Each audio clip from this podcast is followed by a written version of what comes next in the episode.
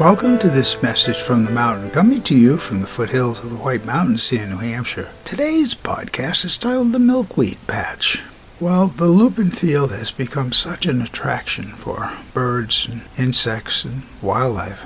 And it's not only just the beautiful lupin that cover the field in bloom during their time in June, but all season long we have different flowers that have now seeded themselves and grown and make it a beauty for us to look at, plus a wonderful landscape for the birds and the insects that look for nourishment.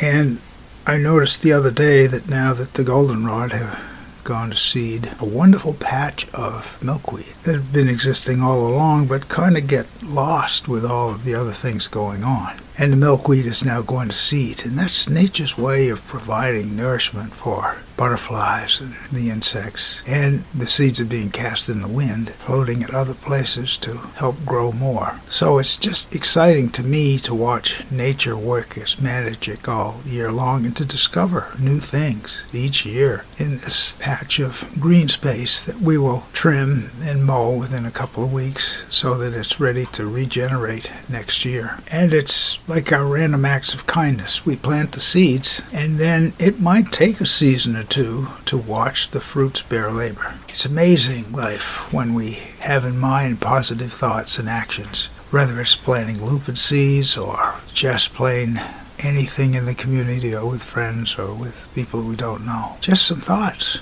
from the milkweed patch. My name is Michael Hathaway, and this is Message from the Mountain. It is my prayer these words are right and good for you whenever you hear them. Thank you so much for listening.